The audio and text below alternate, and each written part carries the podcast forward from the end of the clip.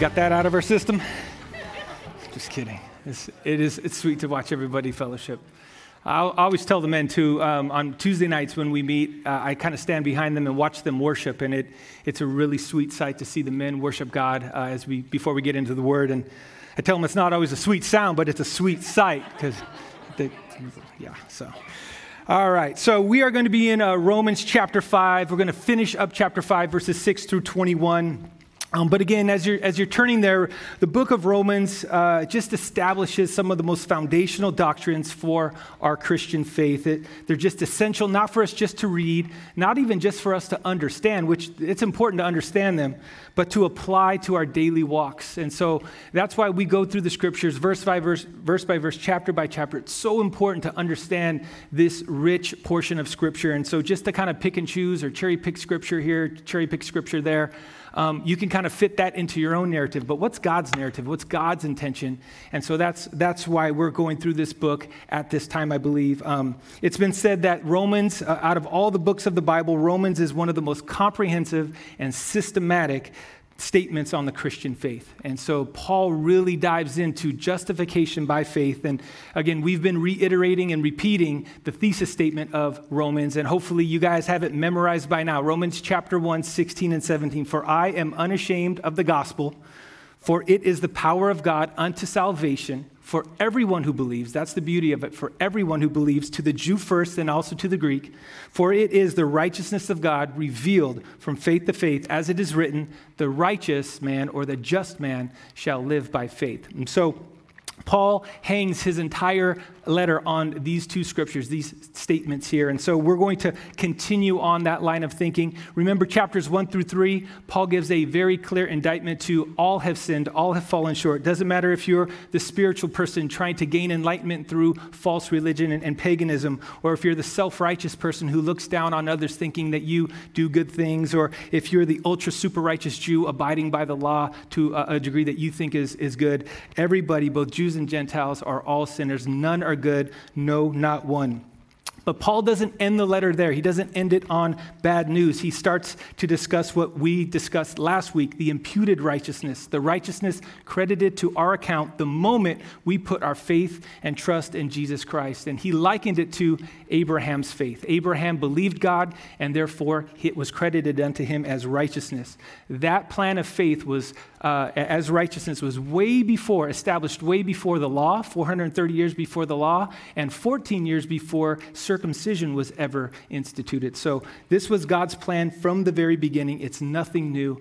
We see it in the life of Abraham. And so Paul draws the parallel or the comparison. Abraham's faith is that of the Christian's faith. And so that's what we discussed last week. And then last Sunday, Pastor Eric went through the first five scriptures of chapter five, and, and Paul points out the model for this, uh, uh or the, excuse me, the results of this justification. Since we have established the point that there's no other means of getting right with God, there's no other way that I can come into a right standing with God, to have my account cleared of my sin, once we receive that justification, once we have put our faith and trust in Jesus Christ, we now have peace with God. We are now on good terms. The, the war is over. There is not just a ceasefire, that the war is over with God. We are no longer enemies of God. We are now at peace with God. And then we have tremendous benefits, tremendous results as a result of being at peace with God. The first one is we are. Um, we have access to the very throne room of God. We now have access to our Creator. We can approach His throne boldly because we are not in our sin. We have Christ's righteousness credited to our account.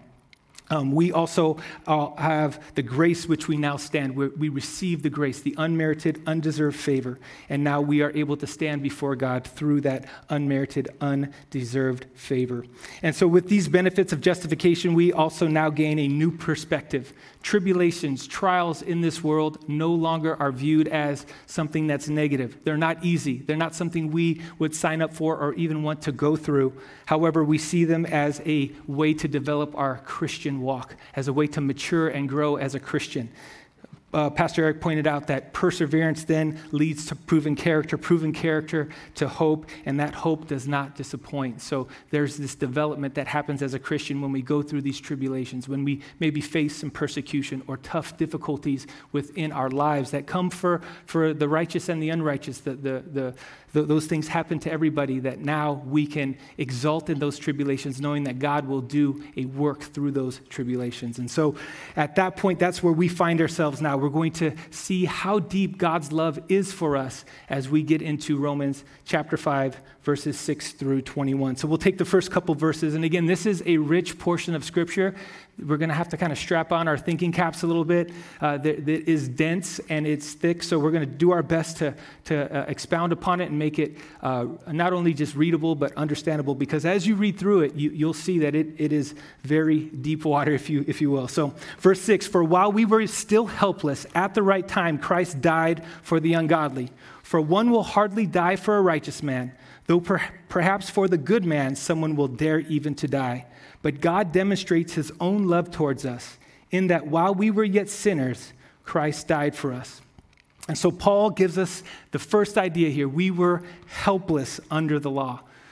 This idea of helpless means we were powerless, we were weak. It, it, has the idea of being sickly, incapable to working out any sort of righteousness on our own. We were helpless uh, completely stranded, if you will. The law exposes every weakness, every inability, every incapability, every shortcoming that we have. The law exposes it and shows it uh, drastically, and, and the human condition is on full display under the law.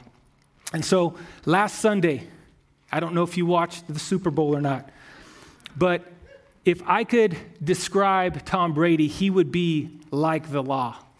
And what I mean by that is he is the standard by which every quarterback now will be measured, right? He exposed the Kansas City defense at every turn. They were powerless. They looked sickly. They looked incapable. They were unable to work out any sort of answer to Tom Brady. And as a result, they succumbed to the law, right? They succumbed and unfortunately gave up uh, what they so desperately wanted to achieve. They were unable to overcome the standard by which every quarterback now will be measured. Tom Brady is like the law. The law is merciless, it never yields an inch, it's unforgiving, it's constant. And so, just like Tom Brady is in the Super Bowl every single, every single year, it's constant. No, that, that is like the law. The law is unyielding, it's unwavering, it's unforgiving. So, Paul says, at the right time, Christ died for the ungodly. Christ died for the ungodly. So, Paul mirrors this statement in Galatians 4 4. He says, but when the fullness of the time came, God sent forth his son, born of a woman, born under the law. So God even demonstrates his perfect character in his timing. God's timing is not only perfect, but the time period by which he chose to send his son was made full, was made complete. So it's not only that he had good timing, he allowed the timing of the law to be made complete. The law had operated for centuries and it had served its purpose in bringing forth the unmistakable proof of man's sin. It had operated for centuries to, to show that man cannot justify themselves by the law. So, therefore, at the right time, and in, in, Galatians here, at the, at the perfect moment, in the fullness of time, God sent his son, Jesus, to now intercede on our behalf. And so we get to verses 7 and 8, and I couldn't help but to think of the Secret Service. For one will hardly die for a righteous man, though perhaps for a good man someone will dare even to die. But God demonstrates his own love towards us in that while we were yet sinners, Christ died for us. You see, the agents within the Secret Service are commissioned, trained, and dedicated to putting their lives on the line for the President of the United States or any other official or dignitary they're assigned to. And this term, they have a term that they call of getting big when a threat uh, is posed. And so when a person uh, that they're protecting is threatened, they get big, meaning one of us would probably get small. We're going to dive under the chair. We're going to take cover. We're trying to protect ourselves. The Secret Service are trained the opposite. They are trained to get big. They want to put themselves between the threat and the person, the president, let's say, who, whom they're protecting. And so their, their body becomes the shield, and they get as big as possible to, to provide cover. Like I said, our natural reaction would to get small, to, co- to cover up, to get, to get small and, and to not take that fire. During the, the assassination of John F. Kennedy, uh, Agent uh, Hill was riding in the car directly behind the president and the first lady, and when the shots rang out, he jumped from his car to JFK's car. And he put the first lady and the president, who unfortunately was shot at that time, he put them down because they were sitting up. He put them down on the back seat and he covered the first lady while the sh- uh, shooting continued uh, Agent Youngblood was in the car behind in Lyndon B. Johnson's car. And when he heard the shots fired, he jumped over the front seat and covered LBJ at that particular time with his own body. In Reagan's assassination attempt, where Reagan was actually shot, the assassination attempt on Reagan occurred, and Agent McCarthy, one of the many agents, spread his body between the shooter and President Reagan. And as six more shots rang out, he took a 22 caliber gunshot to the abdomen for the president. See, the Secret Service is trained to do this. And whether or not the president is a righteous man or a good man, or the first lady is a righteous woman or a good woman, they're trained, they're commissioned, they are assigned to do this. But what Paul is saying is, what if you're not of the Secret Service? What, what if you're not trained? What if the person that you are seeking to maybe die for, what if they are maybe even righteous or good? Chances are that you're not going to put your uh, life in harm's way for somebody who's even righteous or maybe even good. Paul established in, in chapter 4 that none are good, no, not one. he already established that as a fact. And so, how deep is God's love? Verse 8 He demonstrated his own love towards us that while we were yet sinners, while we were in the state of sin, he died for us. And this term die for is merely, not just merely substitutionary, it wasn't just A for B it was in place of, it was on behalf of our, he, he died on our behalf.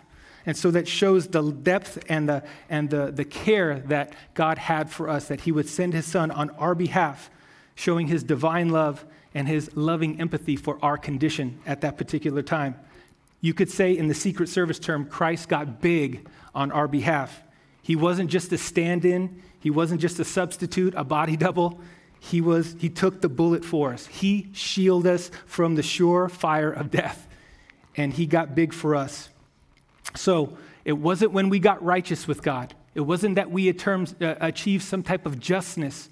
It wasn't that we uh, got on our good behavior or our best behavior that that's when He chose to die for us. He died for us while we were yet sinners. And so, one of the schemes of the enemy that sometimes uh, I think people uh, get misguided in and are severely mistaken is they need to do some type of cleanup work in their lives before they come to church, before they approach God or, or, come to Jesus in some way, shape, or form. If I just do a couple things, that's when I can, I can uh, I'll, I'll, maybe stop drinking for a week, and then that's when I'll go to church. I'll, I'll stop watching my R rated movies, and then I'll, I'll think about coming to Jesus. And it's just a ploy, a plot from the enemy. He died for us while we were yet sinners. This is a true story. My dad uh, has a cleaning service come to his house once every two weeks. And I think it's so hilarious that the day before the cleaning service comes, guess what he does? He cleans up. Doesn't make sense to me. It's not how it works. We don't have to clean ourselves up before we get completely cleaned up by God. In fact, we can't even do it ourselves.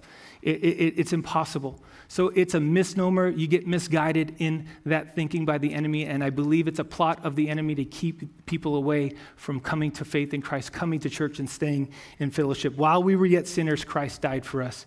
The depth of his love is on full display. And so now we get into kind of the title of this portion of Scripture. We're going to see the term much more. I believe it's seven different times. Christ is our much more. Paul uses this as a term of emphasis, and I believe he uses it to show we have a certain understanding of Christ, but I believe it's so much more than what we even think or know right now. And I think when we get to heaven, we're going to see what that much more is. Paul is going to try to describe it here tonight in these next few verses, but he uses this term much more uh, seven different times to try to describe and emphasize how much more Christ is than what he seems on the surface. So, the depths of God's love, Christ died for us while we, yet, we were yet sinners. And you can say, okay, Christ died. Now what? God's love is comprehensive and it refuses to stop short of, of, of just dying. He's saying there's much more, there's, there's more to come. And so he's going to accomplish everlasting salvation and overcome the enmity, the state of us being an enemy with God which our sin established. So he's, he's not going to stop short at just dying. While we were yet sinners, Christ died for us. He's not going to stop there. There is much more. So, verse 9, much more than, having now been justified by his blood, we shall be saved from the wrath of God through him. For if while we were enemies, we were reconciled to God through the death of his son, much more, having been reconciled, we shall be saved by his life. Verse 11, and not only this, but we also exult in God through our Lord Jesus Christ, through whom we have now received the reconciliation. So I'm sure you've seen those infomercials on cable television. If you act now, there's more, right? There, don't, don't, don't wait, there's more. And, and then, you know, you can get twice the amount if you, if you act now. And, and in a sense, there, there's so much more involved here with Jesus. It's, it's more than him just dying and, and justifying us. We are saved from the wrath of God through him. Through Jesus' sacrificial death at the cost of his blood, he paid the cost in full when he cried out tetelestai when he was nailed to that cross. And that, that, that term tetelestai means uh, it is finished, or better rendered, paid in full. He paid our sins in full. So God's salvation, when he uses that word saved, we use it in a general sense at times. But just like a diamond ring, there's many facets to our salvation. If you were to take a diamond ring and use one of those little uh, magnifying glasses, if you will, and you start to look at that, magnif- uh, at that diamond ring or that diamond under the lights, and you start to see all the beautiful facets of that ring and how the light reflects, you start to look at your salvation, and it's much, much more than just that general term. We've been talking about the first facet for the last couple weeks justification. We're saved and, and from being held to our uh, account from our past sins justification, and that's what we called imputed righteousness last week. God credits Christ's righteousness to our account, it's imputed to us. So we're saved from our past sins, justification. Another form of our salvation is sanctification, and we will get to that in chapter 6 next week. We're saved from being held to account to that day to day struggle, those day to day struggle with the flesh, those day to day temptations that come our way. We are sanctified, saved from the power of sin, we no longer have to succumb to the power of sin as we walk with Christ. And, and again, Paul will get into that in chapter 6. That's called sanctification. Another facet of our salvation is glorification. At some point in time, we will either be translated by uh, our, our, our being raptured or physical death. And at that point, we will receive our glorified body and be in the presence of the Lord. And when we're in the presence of the Lord, we know that the sin cannot dwell in God's presence. So therefore, we will be saved from the presence of sin. We will no longer have to dwell in the presence of sin any longer. But Paul is saying here that we are saved also from the wrath of God, the wrath that is to come. Paul is emphasizing this point with that term much more. He's emphasizing that as eh, for a reason. He wants us to get our attention. It's an important point. We're saved from the wrath of God. So that begs the question when does the wrath of God come? When is that going to happen?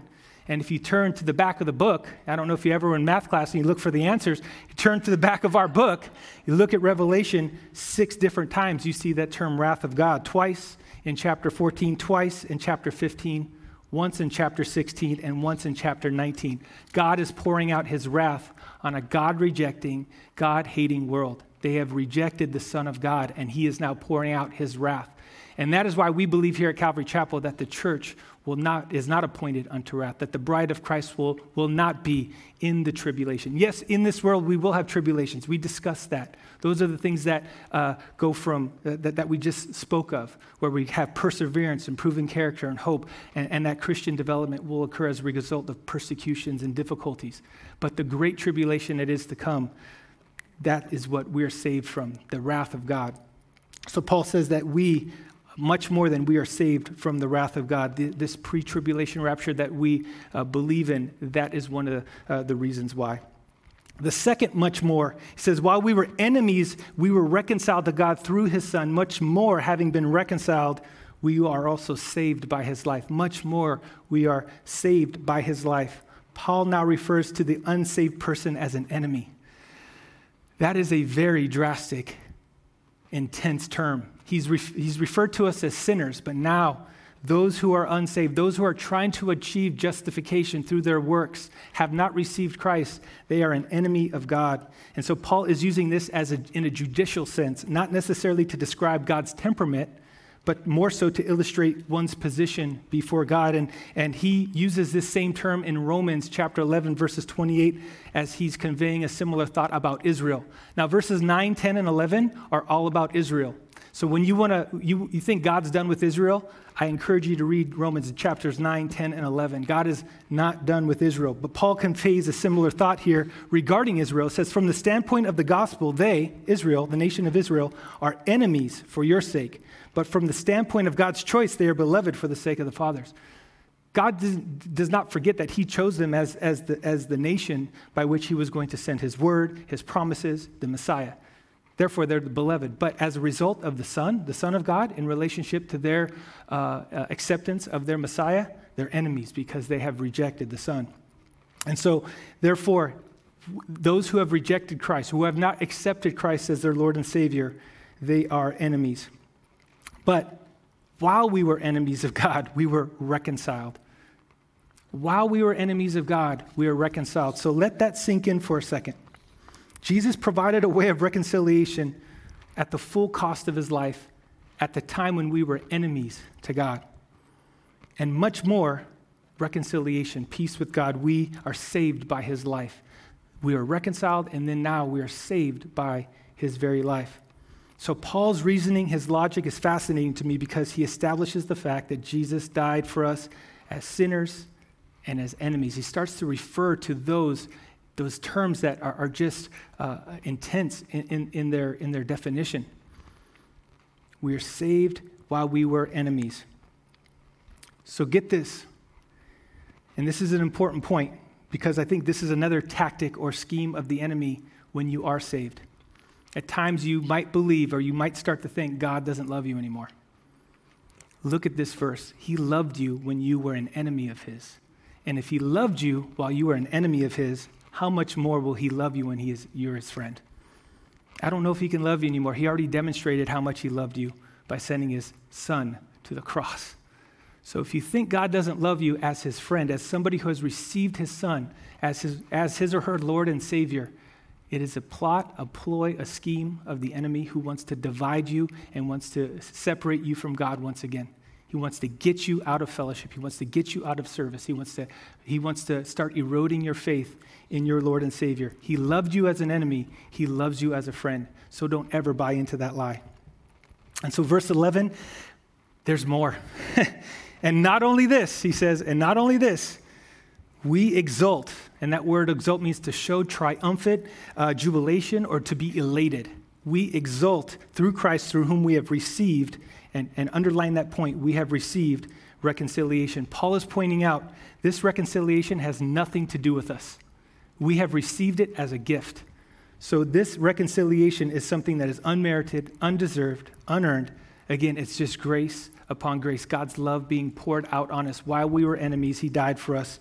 But then, not only that, we were reconciled to God and we received this reconciliation. We did nothing to reconcile ourselves to God. All we did is we put our faith and trust in Christ. Everything else is heaped upon us. So, may we not forget to celebrate what God has done for us through His Son.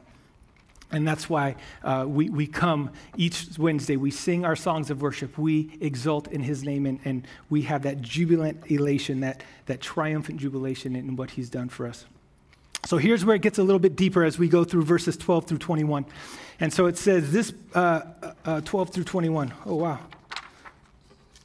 Here we go. Uh, pages are out of order. So, this portion of Scripture, again, is, is, is densely packed. There's a lot of text here, and it's packed with theology. So, we're, we're going to try to do our best to, to break it apart a bit and, and make it understandable. Um, and not that you guys aren't great Bible students, but just to make sure that we're all understanding and on the same page. And so, again, he's established that we're all sinners. But now, how did that status come to be? He made the statement, but what's the evidence of that statement? Where, what, what's the, uh, where did that statement come from? How are you coming to that conclusion? Things that, that we're going to see, he's going to use the term much more five more times. He's going to use that term much more five more times. He's going to repetitively use the term one 11 more times. And that's to refer to our identification with Adam and Christ. He's going to start singling out Adam and, and, and, and contrasting him with Jesus. And then he's also going to use the word reign, almost as a, a, personifier, if you will, five different times. And so we'll see these repetitive terms as we go through. Verse 12 says, Therefore, just as through one man sin entered into the world, and death through sin, and so death spread to all men because all sinned. For until the law, sin was in the world, but sin is not imputed or credited to our account when there is no law. Nevertheless, death reigned from Adam until Moses, even over those who had not sinned in the likeness of the offense of Adam, who is a type of him who was to come. So through one man, sin entered the world, and death then came through sin. You're saying, wait a second, Chris. Uh, that doesn't seem right to me. That doesn't seem fair. How can I be held account, accountable for Adam's sin? One man, you mean one man sinned, and therefore, because he blew it, now, everybody doesn't have a chance. I don't get a chance to, to, to, to make it right, to, to do it right. Because Adam blew it, I don't get a chance. It doesn't seem fair. It doesn't seem logical. It, that doesn't seem like that's from a God of wisdom, of love, of, of, of fairness. And so you got to think about it this way, though. Think about it from God's perspective. Adam, Adam was natural man's best chance to live a perfect life. Adam was created by God out of the dust, right? He formed him out of the dust. He was given life by God's very breath. He was placed in the paradise of the Garden of Eden, given perfect conditions. And all he had to do was do what? Not eat of the tree that was in the middle of the garden. That was the, that was the only thing he was not to do. He was, he was to name all the different beasts and, and, and the animals, and he was given the perfect conditions. He was as pure as man could be, made perfect, right? He had no knowledge of sin, he had no knowledge of, of any of that even existing. So when Adam made that choice to eat the forbidden fruit, sin and then death through sin entered the world through that one man and death. So I think about it this way. Um, the thought came into mind in 1 Samuel chapter 17. You remember that Israel and, and the Philistines were facing off. They were both on opposite mountainsides with a valley in between. And the Philistines as you read the text, you get a sense that they had the upper hand because guess who they had? They had Goliath. Goliath emerges from the Philistine camp boasting of his strength, equivalent to kind of talking trash, right? And he says, Am I not the Philistine? Choose a man for yourself. I defy the ranks of Israel. And the Bible says, after hearing Goliath, they, the Israels were, uh, Israelites, were greatly dismayed. They were intimidated. They knew they didn't stand a chance. So the Philistines had the upper hand in this case, and they had a champion, a great warrior of overwhelming height, overwhelming size, armor, weaponry, and, and support from his fellow soldiers. You could imagine the support that Goliath had from his, uh, his fellow soldiers. And what fascinates me happen, what fascinates me is what happens after David slays Goliath. That in and of itself is fascinating, but that's not the point of the story. What fascinates me is what happens after Goliath is slayed. The Philistines saw their champion die right before their eyes, his head cut off. And guess what happens? The Israelites plunder and completely overtake the Philistines. Their champion was dead. And they believed if Goliath is dead, if our very best is slain, we don't stand a chance individually. There's no way we can overtake the Israelites because our champion has succumbed already. He's already dead. So Adam was our champion. He was our best shot in terms of natural man. He was our best shot at living a sinless life. And so, since Adam was our champion, our Goliath, if you will, his be- our best chance, he, he broke the one thing that he wasn't supposed to do. He violated the one boundary God set for him, not to eat of that forbidden fruit. So, therefore, just like the Philistines were, were plundered and overtaken by the Israelites, so too we, me, you, all of us would have had uh, in, in our current state would not have st- stood a chance in being perfect, in being justified through perfection. And so, therefore, Paul is saying the entire human race is now, is now infected. It has spread to all of us, right? And we've heard that word quite a bit slow the spread. This sin has spread, and death through sin has entered the world, and it has spread to all of mankind. And so, you, you might be saying, well, what about that baby that is, is that newborn baby? Are, are they sinful? Have they sinned yet? And they might not have committed a sin yet because they don't have the conception of what sin is and what sin isn't. But it's not that they are, it's not that somebody sins and becomes a sinner. We're born in a sinful state, therefore we are sinners. Does that make sense? It's the chicken or the egg idea. It's not that we sin and then we become sinners. It's we're born as sinners already. We're born in a state of sin because of Adam. Therefore, we are sinners. And David actually takes it one step further. He says, Behold, I was brought forth in iniquity, and in my in sin my mother conceived me. Even in conception, because we are in this sinful state, our mothers and fathers are in this sinful state as well. We are conceived in sin. And so, therefore, Paul is saying because Adam, this first man, sinned, it has spread through and, and, infected all of us as natural men and women. So, the surest fact about life is what? It, it ends in death, right? We know that life ends in death, and therefore, that is the evidence that sin entered into the world and death has entered in through sin. So, in God's wisdom, He condemned the entire human race through one man, but He didn't leave the, the, he didn't put a period at the end of that sentence. The other day, I was, I skipped it. I was taking my dog for a walk. And it was right before that storm came in, and I saw this beautiful rainbow. And I just looked at the darkness of the sky, and that just pictured sin to me. Just pictured the sin that, that, is of, uh, that, that, that, that we have in, in our human nature. But that rainbow just demonstrates that God didn't leave it there that we have peace with God through Jesus Christ, that there is a, a silver lining or a rainbow even amongst that, that darkness of sin. And so when I, when I was out there kind of looking at that storm coming at me and, and that rainbow forming, and that rainbow didn't start that way, it just continued to form as I was out there with my dog, it, it just reminded me of God's goodness, that even though there is this darkness that, that is part of my sinful nature, God has given us Jesus Christ as our Savior in that state while we were yet sinners. And so when, when we look at, at verse 14, he says, Nevertheless, death reigned from Adam until Moses, even over those who had not sinned in the likeness of the offense of Adam, who was a type of him who was to come. Death reigned still from Adam, from the first man to Moses. From Adam to Moses, death reigned. And now Paul draws a comparison from Adam to Jesus. And Jesus is called the last Adam in, in 1 Corinthians, I believe. So Adam is a type or a pattern of of, of Jesus. And he's not comparing him, he's more uh, giving us a contrast. Adam's transgression was passed through everybody he represented, which is the human race. Adam represents the human race, and so therefore his death, or excuse me, his sin then translates into death coming into the world, and it's then passed through everybody who he represents. Christ's redemption is passed to all who he represents. Everybody who comes to a faith in Christ, we now receive salvation through Christ. So Adam's sin just as Adam's sin pervades all of hum- the human race, all who come to Christ now receive salvation as a result. And so, verses 15 through 17, Paul continues to establish that Adam is a type of Christ. Paul is careful to draw a stark contrast here. Again, he's drawing a contrast, not a comparison, but a contrast between Adam and Jesus to show how the free gift is vastly superior to the transgression. The free gift that Jesus offers, God offers through Christ is vastly superior to the transgression. And so Paul is going to use the term much more and on the other hand as these emphatic statements or as, uh, as a point of contrast to ensure we understand the distinction and the differentiation between Adam as a type of Christ. And so, and, and so here we go. Verse 15. But the free gift is not like the transgression. For if, for if by the transgression of the one the many died, much more did the grace of God and the gift by the grace of the one man, Jesus Christ, abound to the many.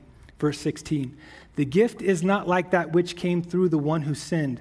For on the one hand, the judgment arose from one transgression, resulting in condemnation.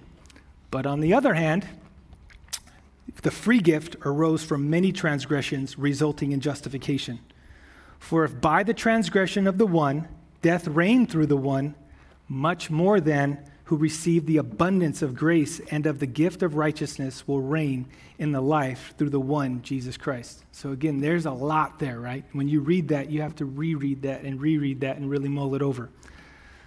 So, to boil that down, the free gift is not like the transgression. How? Paul has stated that through one man, Adam's sin, transgression and sin came into the world, and many died as a result. Paul then states that through one man, Jesus Christ, the gift, the free gift, just doesn't cancel out Adam's sin. It's not a one for one deal. The much more then is not only does Christ cancel out Adam's sin, but all of the sin from, from, for all of mankind. for all who come to Christ, all of those sins are now paid for. All of Christ's righteous now, righteousness, righteousness is now imputed to our account. We receive that. That's the, that's the point that Paul is trying to make. Christ's righteousness is now credited to our account, to all of our accounts who come to him. It's not just Adam's account that is, that is uh, cleared. So this wasn't a one for one deal. And Christ didn't just cancel out Adam's original sin, but he canceled out the multitude of sins for all of mankind that followed after Adam's original sin. And so Adam's fall brought sin, death, judgment, and condemnation to all of mankind. But Christ, the finished work on the cross, brings justification to all who believe. That's the point Paul is making here. Christ is the much more. He's the much more than. It's more than what Adam did. And it seems like a lot. It seems very drastic. How can one man blow it for all of mankind? But much more than how can Christ? How can one man redeem all of mankind? And not only that, not only die for us while we were enemies, not only die for us while we were sinners, but save us from the wrath that is to come, to save us through his life. Paul is saying it is that much better. So, Paul now shifts his focus away from contrasting Adam as a type of Jesus to contrasting the actions between Adam and Christ. He calls the one, tra- he starts to contrast the one transgression with the one act of righteousness, the, act of one transgression and the act of one act of righteousness. Verse 18, it says, So then, or that can also be rendered or translated consequently, or as a consequence, as through one transgression there resulted condemnation to all men. Even so, through one act of righteousness, there resulted justification of life to all men. Verse 19 For as through the one man's disobedience, the many were made sinners, even so, through the obedience of one, the many will be made righteous. Verse 20 The law came in so that the transgression would increase. But where sin increased, grace abounded all the more. So that as sin reigned in death, even so grace would reign through righteousness to, to eternal life through Jesus Christ our Lord. So God gave Adam one boundary, gave him one boundary line not to cross. He was not to cross it, and he crossed it, right? And it resulted in condemnation for all men, judgment and condemnation. Jesus was given one act of righteousness to complete, and he completed it. It was the cross. So, what was the act of righteousness? It's defined beautifully in, uh, by Paul in Philippians chapter 2. And I'm just, it, oops, there we go. Chapter 2. Uh, and I'm just going to look at verses 5 through 8 because Paul t- starts to talk about not looking out for your own personal interests, but uh, regarding other interests over yourself. So he says, Have that attitude, or have this attitude in yourselves, which is also in Christ Jesus. Here's the act of righteousness, who, although he existed in the form of God, did not regard equality with God a thing to be grasped, but he emptied himself, taking the form of a bondservant and being made in the likeness of men, being found in appearance as a man, he humbled himself by becoming obedient to the point of death, even the death on the cross. Adam's act was selfish, self serving. He succumbed to the, the lustful, uh, the, the, the, the, uh, lust of the eyes. He served his flesh in that moment. Jesus, com- contrast that with Jesus' one act of righteousness. He emptied himself. He humbled himself. He was obedient unto death, even the death of a cross.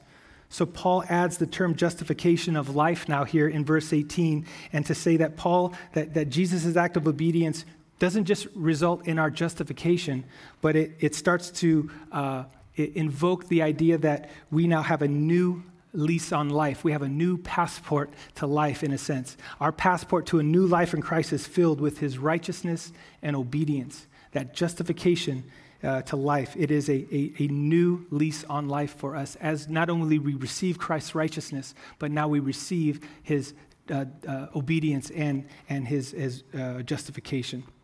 It just more, it, it, does more than just set aside the adverse uh, effects of sin. We get so much more than that. And so now Paul shifts in verses 20 and 21 to, to revert back to the law. He hasn't talked about the law at all. It's all about Adam's disobedience to God in the garden, that one single act, that one single transgression. And so now he goes back to the law. In verse 20, he says, The law came in so that transgression would increase. But where sin increased, grace abounded all the more. And that is probably, uh, that's a verse that I hold on to very, very tightly. Where sin increased, grace abounded all the more. Verse 21 so that as sin reigned in death, even so grace would reign through righteousness to eternal life through Jesus Christ our Lord. So God's motive for introducing the law wasn't to increase sin. It, it wasn't necessarily to rack up the charges against mankind and to evoke uh, more judgment and more condemnation, to heap all of that punishment on, on mankind. That's not why he invoked the law. The law was given really to restrain evil. It's a way to, to identify evil from good and to restrain evil. Uh, the law was also uh, said by Paul in, in Romans 7 13, the law is holy, righteous, and good. The law is holy, righteous, and good. Though it's unwavering, though it's, it's, it's not merciful, it's holy, it's righteous, and it's, and it's good. But individually, the law was added that we would have specific knowledge of how far we fall short of God's standard it gives us individual understanding of how far we fall short. As we individually compare, we take inventory of our own lives, our own walk, we can start to compare our lives honestly with the law and see how far we fall short, and it sets the stage for our Savior. And Jesus expounds upon the law in the Sermon on the Mount, and he starts to apply the law in ways that had never been applied before. He says, If you look at a woman as if to lust, you have committed adultery in your heart. The Jewish, the Jewish leaders had never thought of it that way. They thought of the physical act, but they didn't think of if I'm looking on a woman as if to lust, I take that second, third look. I start to engage that thought, and I, and I play that thought all the way out into the sex act. It's just as if I committed adultery. Jesus said, You have committed adultery in your heart. Everyone who divorces his wife except for the reason of unchastity or unfaithfulness makes her commit adultery, and whoever marries a divorced woman commits adultery. They had never thought of the law that way. And Jesus did this uh, uh, not to necessarily um, to, to, uh, uh, to show that sin, he shows us that sin has increased because these, these men thought that they were uh, living uh, in a way that was agreeable to the law and, and, and satisfactory to the law. But he was really showing that they too ha- had a depravity that they weren't recognizing and weren't willing to, to accept. And so, therefore, the law was given defining and exposing sin and the depravity of man but where it was given, grace abounded all the more. God's grace was also part of the formula. It wasn't just the sin increasing, grace abounded all the more. And again, I went back to, in my thinking, this is how my brain kind of worked, back to my days of, of teaching algebra. And you would teach equations and inequalities. And so you would think, oh, this is an equation. Well, no, it's not an equation because one is not equal to the other. If sin increased, then grace was greater than. It wasn't equal to, it was greater than. So grace abounded all the more. The more sin increased, grace abounded all the more. God's uh, inequality, if you will, was heavy on the grace more so than the sin. So he didn't just add the law to heap condemnation and judgment on us, he also, uh, grace abounded all the more. So as man's transgressions piled up, God's grace piled up even higher. God's grace reigned. And so I came across this quote and, and I thought it was beautiful. It says, Sin poses as an absolute king with death, death as his high priest. But in the end, sin is exposed as an impostor and is forced to submit to a greater authority. Grace, reigning through the righteousness as its high priest, is eternal, absolute, and abounds in far fuller measure. Grace is far more a blessing than sin ever was as a curse. Grace is far more a blessing than sin ever was as a curse. So where sin increased, grace abounded all the more. Where sin reigned in death, grace reigned in righteousness to eternal life in Jesus Christ. And so, as we come to the conclusion of chapter 5, we see that Paul masterfully has established that while we were yet sinners, while, we while we were at enmity with God, while we were enemies of God, Christ died for us. How much more does he love us as one who is faithfully accepted and putting our faith and trust in him? That we are now justified not by the law, but by faith and saved from the wrath of God and reconciled all because of what Christ did for us. And though sin and death entered the world and reigned through one man, Adam, resulting in our condemnation and judgment, the free gift, God's grace, came through one man, Jesus Christ, in order to cover the many transgressions resulting in our justification. The obedience of one man made many righteous. The, the disobedience of one man led to many, many, uh, the, the death of many. So, up until this point, Paul has asked and answered questions having to do with why does a person need to be justified? Who are the sinful? Uh, how can a person be justified or made right before God? He's, he's, he's asked and answered all of those questions up until this point as we get to chapter 6. But a righteous man or a righteous woman, once they get saved, they can't just be left there. Because a saved man, a saved woman is still prone to their own devices.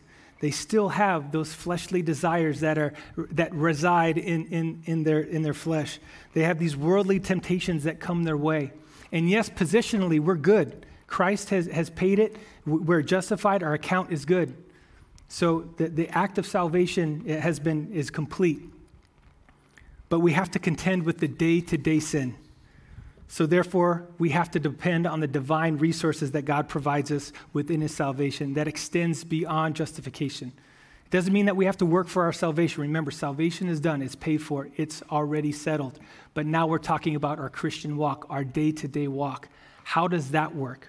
And so I have a little bit of a little graph or a little uh, a graphic to show you. So a person is born in a sinful state. We established that. Through Adam, we're born in this sinful state. And as we live, we live in that sinful state until he or she places their faith and trust in Jesus Christ. And at that very moment, what happens? Bible students, we're saved. We are justified. Just as if we've never sinned, we are now justified. God imputes his righteousness onto our account. He credits our account with Christ's righteousness, and then he credits Christ's account with our sinfulness. That's the exchange. And remember, I said last week, I don't know who wouldn't take that deal. I'll take it any day of the week. So at that moment, that I put my faith and trust in Christ, I am now justified. And now I make a 180. I'm going the other way. My righteousness is now God's righteousness. He sees me as if I've never sinned. And that's what repentance is, right? I take, a, I take a 180 turn. I was going my way of sinfulness, now I'm going the way of righteousness, God's righteousness. He sees me as if I've never sinned. And then at my point of death, I receive that glorified body or the rapture. I receive that glorified body. And at that point, yes, the Christian would be saved. You would be saved from God's wrath. You would receive your glorified body. You would spend eternity with the Lord.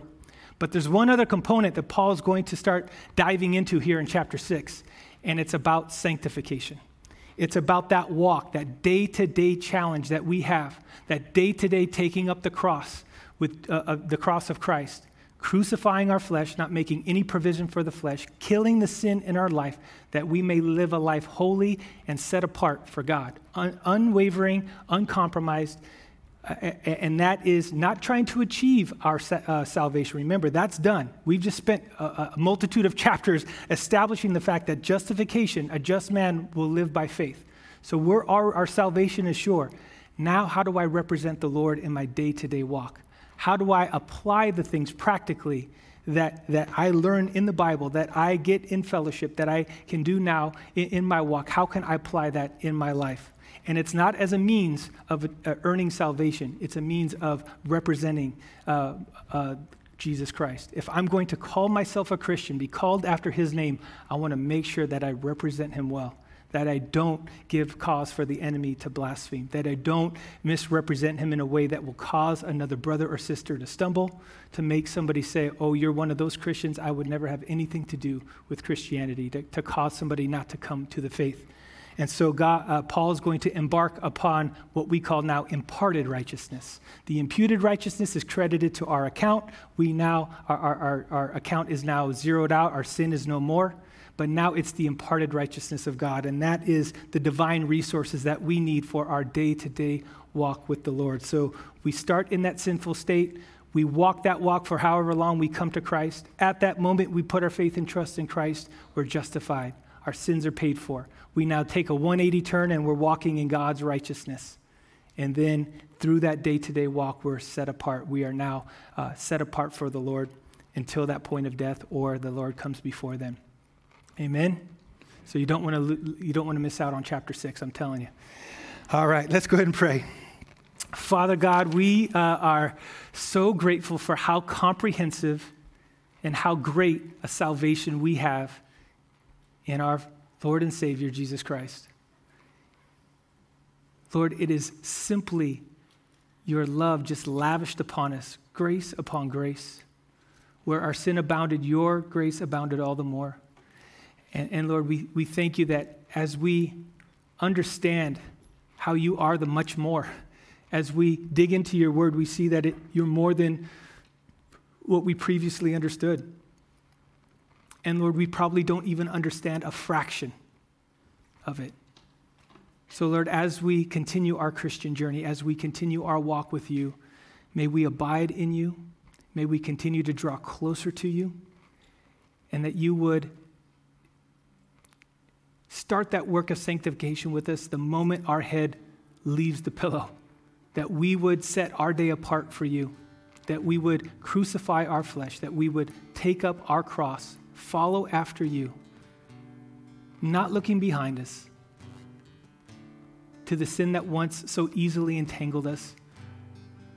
We know our flesh will pull at us. We know the temptations of the world will, will, will pass before our eyes and, and, and, and lure us.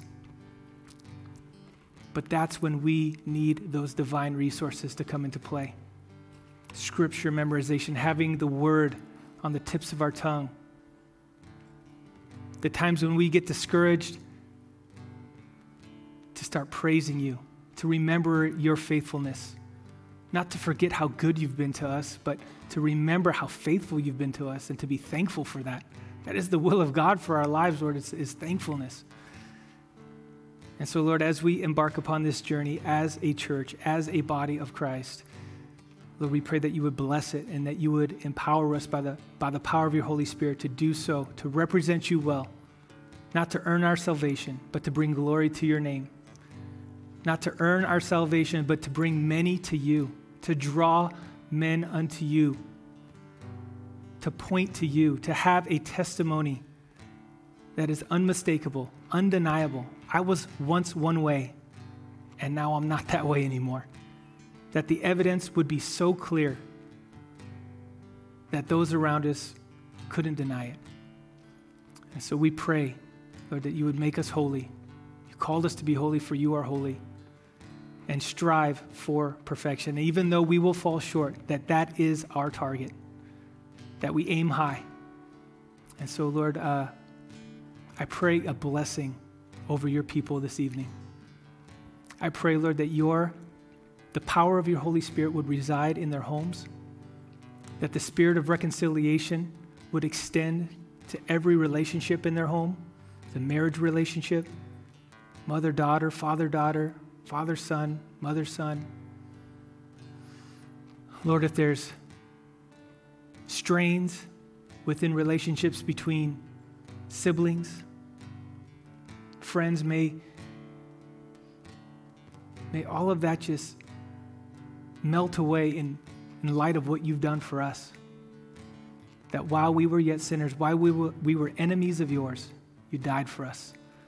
And Lord, if we are to follow after you, if we are to abide in you, Lord, then those relationships must be reconciled.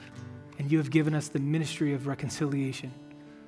So I pray, Lord, that homes would be a place of peace, a place of love, a place of togetherness, oneness, unity. And Lord, that light would just emanate from these homes, Lord that they would be beacons in their neighborhoods. That as people walk by their home, they would know that that is a house that serves you. For, as Joshua said, as, as for me and my house, we will serve the Lord. Choose this day whom you will serve. And may we make that choice each and every day. As we walk through the threshold of our door and when we return, we can say we chose to serve the Lord today. So, Lord, would you bless your people tonight?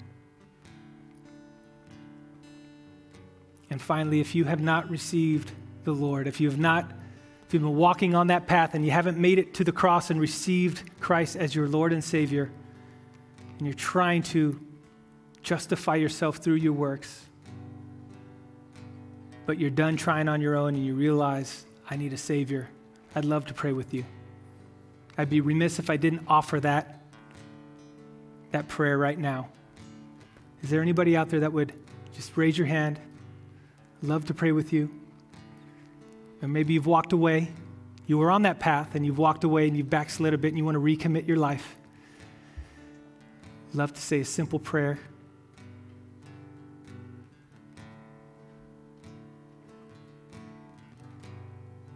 Amen. Amen. Well, why don't we all stand for a closing song? Um, pray, Lord, that the Lord give you a, a, blessed rest of the week and that He uh, goes before you. And that, again, that, that there is just a, a peace in your home that is unlike any other. You guys have a blessed week.